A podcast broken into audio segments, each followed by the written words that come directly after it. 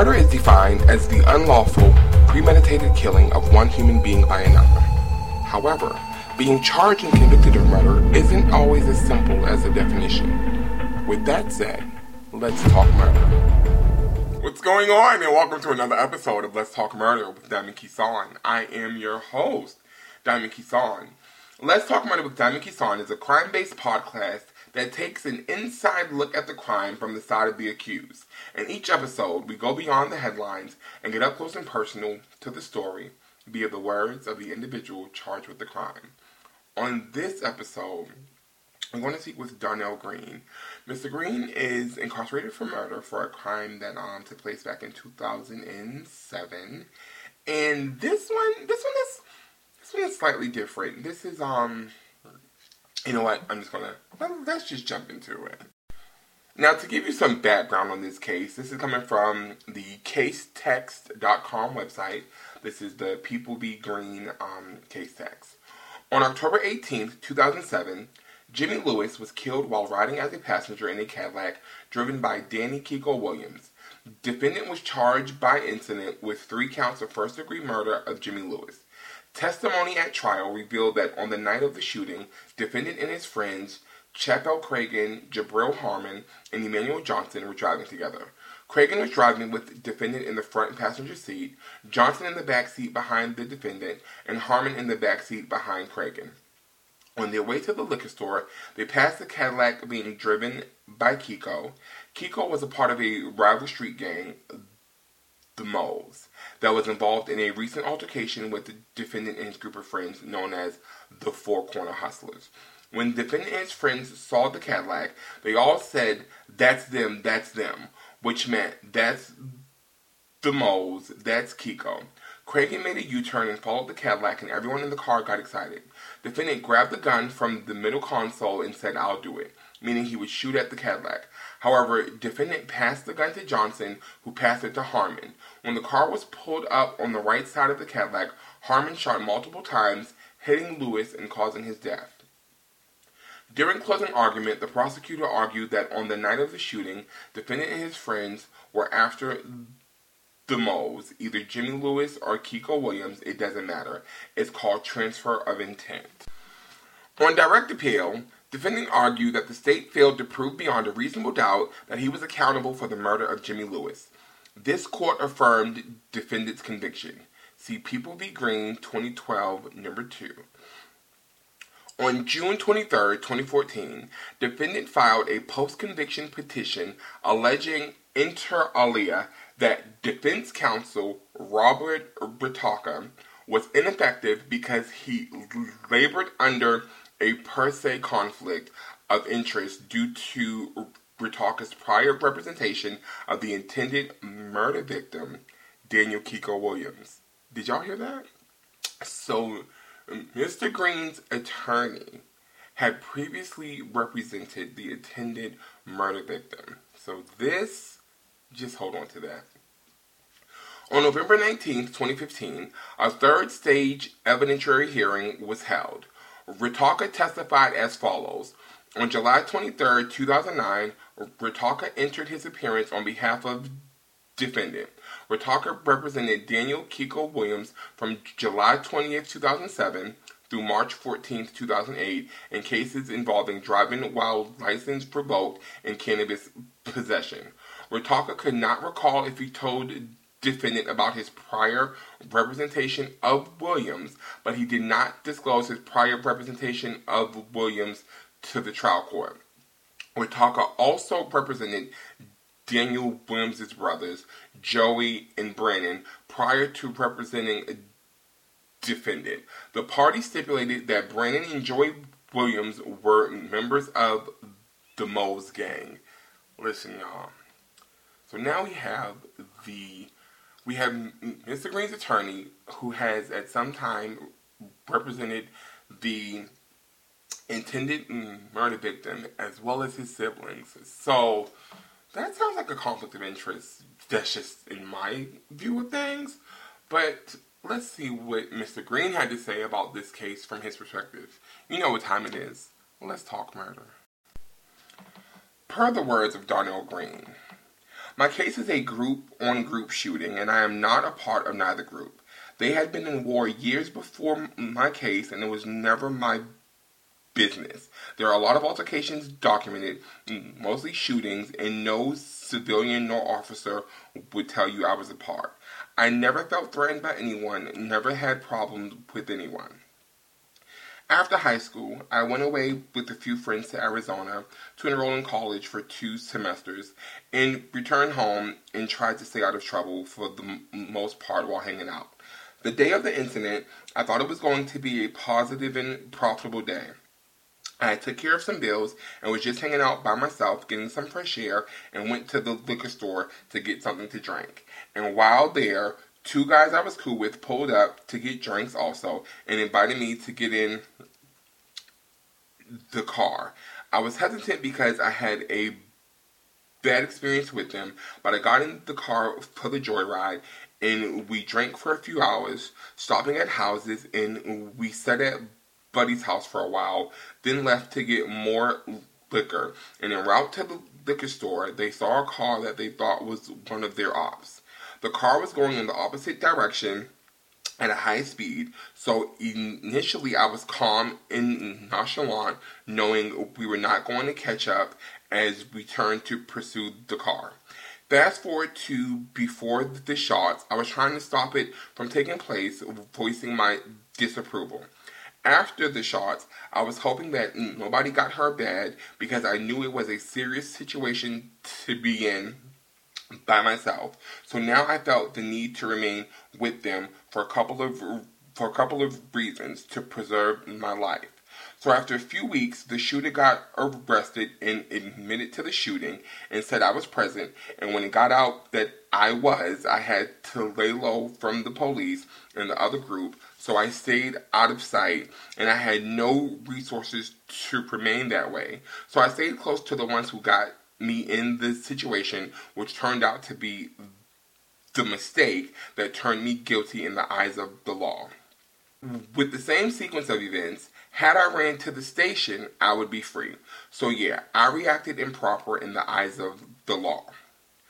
Going into the pretrial phase, I was not supposed to go through it because my Cody told me he would write an affidavit saying that said I did not do it, but as the time passed, he said he had to fight his case so he couldn't write it. Initially, I had a public defender, and after a year, Robert Ritaka, the lawyer I had in an unrelated case when the shooting happened, asked to represent me in the murder. He reached out to me through a cousin he had partied with, and I turned him down due to his reputation as a drug addict and an asshole, and did not think he had the ability to fight my murder. So my dad told told him he had no money to hire him, and sometime later he told my dad he would only charge five thousand for the murder. So my dad suggested that I hear him out, and so I did. At the consultation, he said he could get my case dropped to gun possession, so I hired him. And with that, he filed a ton of frivolous motions I had no chance of winning. He would ask the judge for, for money to go to Mississippi, the state I was apprehended in, to investigate, but he would never go. In motions, he would direct me to lie about dumb shit and deny things I had admitted to in the past, so I would do it and get ate up by the state and called a liar. Going to trial, I never was supposed to go to trial with him. I would ask him and the judge about a cop out. He would say, shh. The judge will tell me to address my lawyer. The day of trial, I was expecting the deal to come, but we picked 12. Now, for those who don't know, me pause. That means that they picked 12 jurors. So at this time, Mr. Green is going to trial and 12 jurors are being picked. The evidence that sticks out and was the linchpin to my conviction was a coerced statement taken by Dominic Capoletti, a disgraced detective who was demoted for taking false con- confessions. He caused Waukegan millions in lawsuit. He was a decorated detective teaching other departments how to conduct interrogations and being paid six figures. There was an article pointing this out in the Chicago Tribune on 9-25-2010 by Daniel Henkel, and there were more articles calling him into question, so they demoted him and swept it under the rug. He was the only evidence outside of the routine the routine crime experts, medical examiners, and the likes. It was the only evidence needed. I also remember thinking I'll get a number in the 30s as winning was not achievable in my mind. Another thing I remember is that the only black juror, black juror, an older lady, came out of deliberations crying. I wondered what her tears were about. As for my attorney, I later found out that he had represented the intended victim of the shooting numerous times and his brother, who was also a leader of the other group, according to police experts and court records. And his other brother, whom I Cody was charged for attempting to kill a year earlier. So it turns out my trial lawyer knew all the street politics and altercations involving the two groups from his routine representation of the intended victim and his brothers. So that is why he wanted my case. My lawyer never told me he had a relationship with them. I would not have hired him if so. He told the court on one occasion that he had talked to the intended victim, but on another court date, he said he couldn't get in touch with him, so he issued a body warrant. Fast forward to my evidentiary hearing, the lawyer told the court he never realized that the intended victim was his client, despite seeing him on the stand and seeing his unique name, Kiko Williams, throughout the case. He was simply lying to protect himself. In that same hearing, my counsel obtained files from Ritaka and found notes that he had written during an interview with Kiko prior to my trial. This was introduced and Ritaka was caught off guard. He was stuck and just said it was things he wrote to impeach the guy if he would have took the stand. But still, the cat was out the bag, right? He had gotten caught concealing his re- relationship with the victim, thus still showing loyalty to him. For sure, the judge sees and understands this, right? Well, we had all the court files where Prataka had represented the intended victim and his brothers and other people with close ties to him. I raised a per se conflict of interest claim, and the Lake County judge agreed that Kiko was the intended victim and that my trial lawyer should have told me that he had had ties to him. He also stated that there was no conflict of interest because the law says if a lawyer has ties to a victim in a case, then he can't rep the person charged. He said that Kiko was no victim despite him being shot at eight to nine times point blank.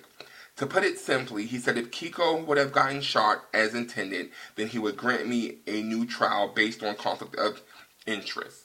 So I was fucked. Also, after trial, guys from the other group came to tell me that my trial lawyer had been speaking to them about um, my case on how I had no chance of winning and I'll get cracked and that he was still one of them. It was unbelievable until I heard it more than once from from one guy who hated me for the crime. He explained to me that Kiko's bro Joey, who was the man had Ritaka on retainer and frequently used him to represent all his people, and they used him as an in-house lawyer, but their relationship faltered, and Joey started using another lawyer. So Ritaka used me to get back in good grace with him as he oversaw my downfall. This could be verified through Ralph Strathman, a guy from the other group who's also in the court files, told him this personally. I'm not saying despite this I would have won, but he should have told me it was conflict. So no, I know my trial lawyer did not have my best interest at heart and didn't do his best. If I could say something to the public, I would say I never took credit for this body, privately or publicly, and I tried my best to prevent it. And everything I did wrong was after the shots were fired, and in most states, that's not murder. But Illinois has a catch one, catch all theory called the accountability theory. But not all murders are not the same. I received 35 years at 100% with no criminal record, and the admitted shooter received 21 years. With all of the redeeming qualities I possess, I have no chance at parole or no incentive to rehabilitate myself or exhibit good behavior. My stellar record exists solely because I was raised with re- respect and values for my life and others in showing humility in all situations. That's a work in progress. I have been warehoused and denied the ability to cultivate relationships with people in society. I will not let my situation stop my mind from creating. I am a writer with tons of talent and ideas. My dear friend Athena Williams, who is a mixed media artist and an award winning writer, and I decided to create a blog to highlight inmates with redeeming qualities who, despite their circumstances, are doing remarkable things in prison in an effort to promote restorative justice. I tell people all the time, my pen is going to get me out of prison. Okay, so I'll be honest. I know I gave you a lot to process because Mr. Green had a lot of information to talk about. So you know I always ask you two questions. Could this case have been proven beyond a reasonable doubt? Now in this instance, we have individuals in the vehicle shooting at another vehicle. We have one individual who proclaims to have um, taken claim over the shooting, but everyone gets charged. Now, Mr. Green gets 35 years, while the individual who admitted to the murder gets 21. Now, listen, that, oh, okay, I'm gonna, I wasn't there, can't speak on it, but to me that seems very unfair.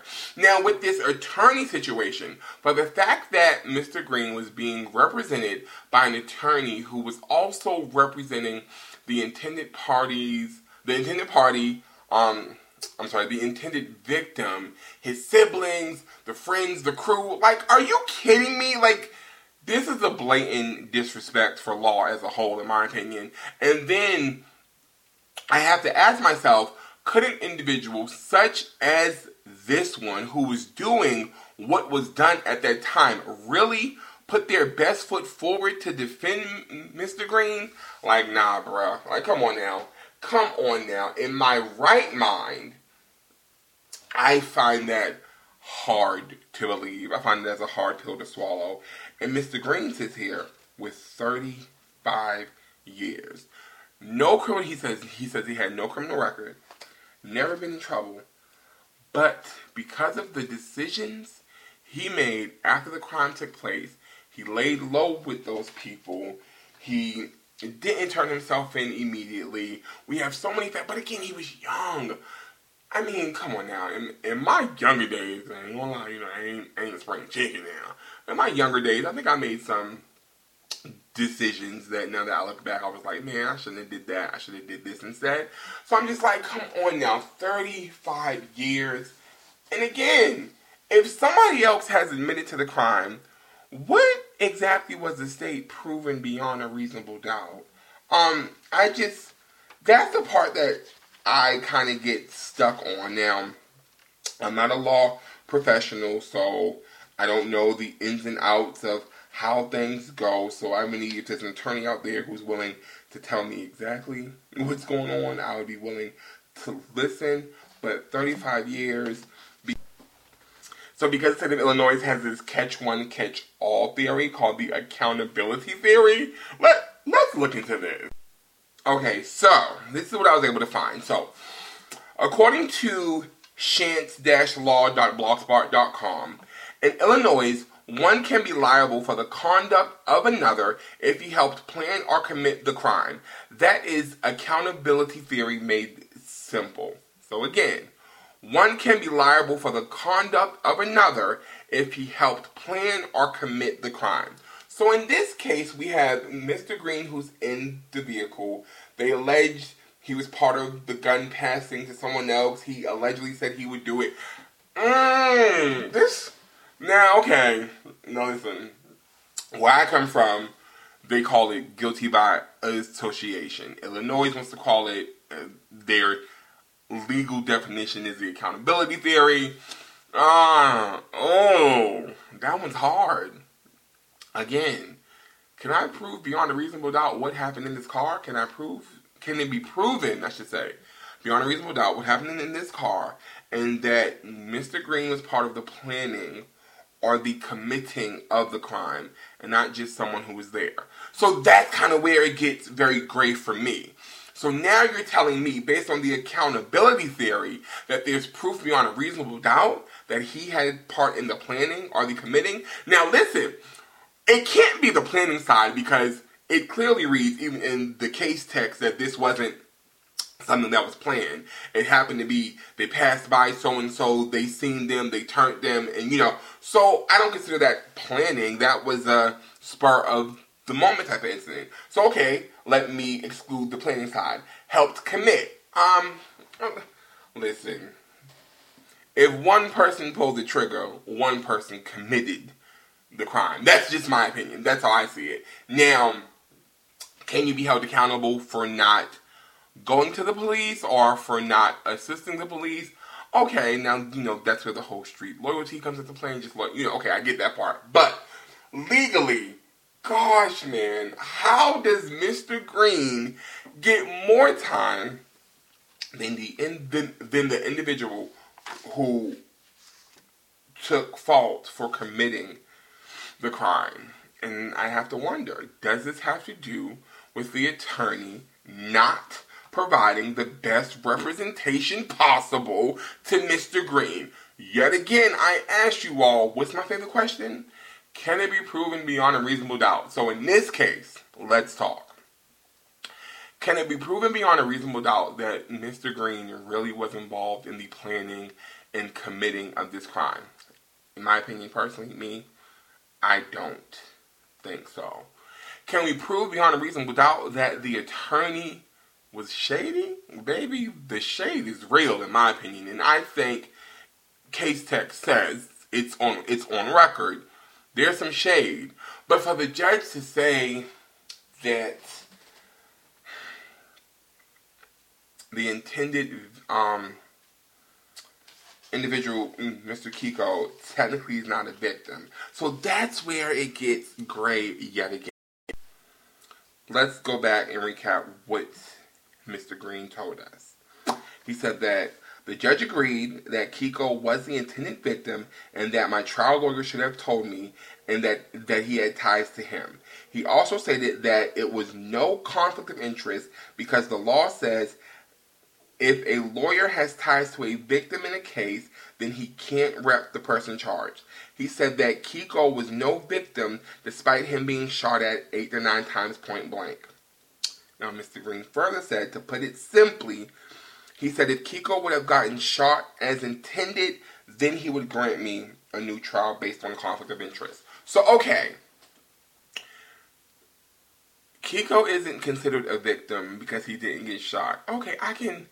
Oh, I hate to say it, but okay, I can understand that element. I can understand him not being considered a victim because he was not shot. However, come on now, just the deal, the shady dealings alone should have granted Mr. Green a trial. Some things are just so shady they're dark. You know, forget gray. We're, we're talking black. This shade was thick. And for the attorney to do what he did, I hate to say it. I, oh, this saddens me. It saddens me to think that in the judicial system that we have, this was able to take place. This attorney was able to still represent Mr. Green. This um, attorney was able, knowing after it coming out in the open court that he had ties to the other individuals, Mr. Green was then not granted a new trial. I just that for me, that that hits. That hits hard. I feel he should at least have gotten a new trial because I can't see in my mind, in my mind of all plausible options, I can't see Mr. Green getting the best defense possible from someone who's also being paid by the other side to defend them for other things. That, that that's a straddle of defense that's just too deep. Can't do it. I don't. Listen, I'm gonna put it out there to y'all. Let's talk about it. Give me your breakdown on things. Do you feel the attorney could have represented Mr. Green beyond, um, to the best of his ability, considering he was also representing people from the other side for other cases? And do you feel that Mr. Green deserves 35 years for this? 35 years. And he has to do 100% of it. Mm. Let's talk about it. Listen, um, hit me on social media.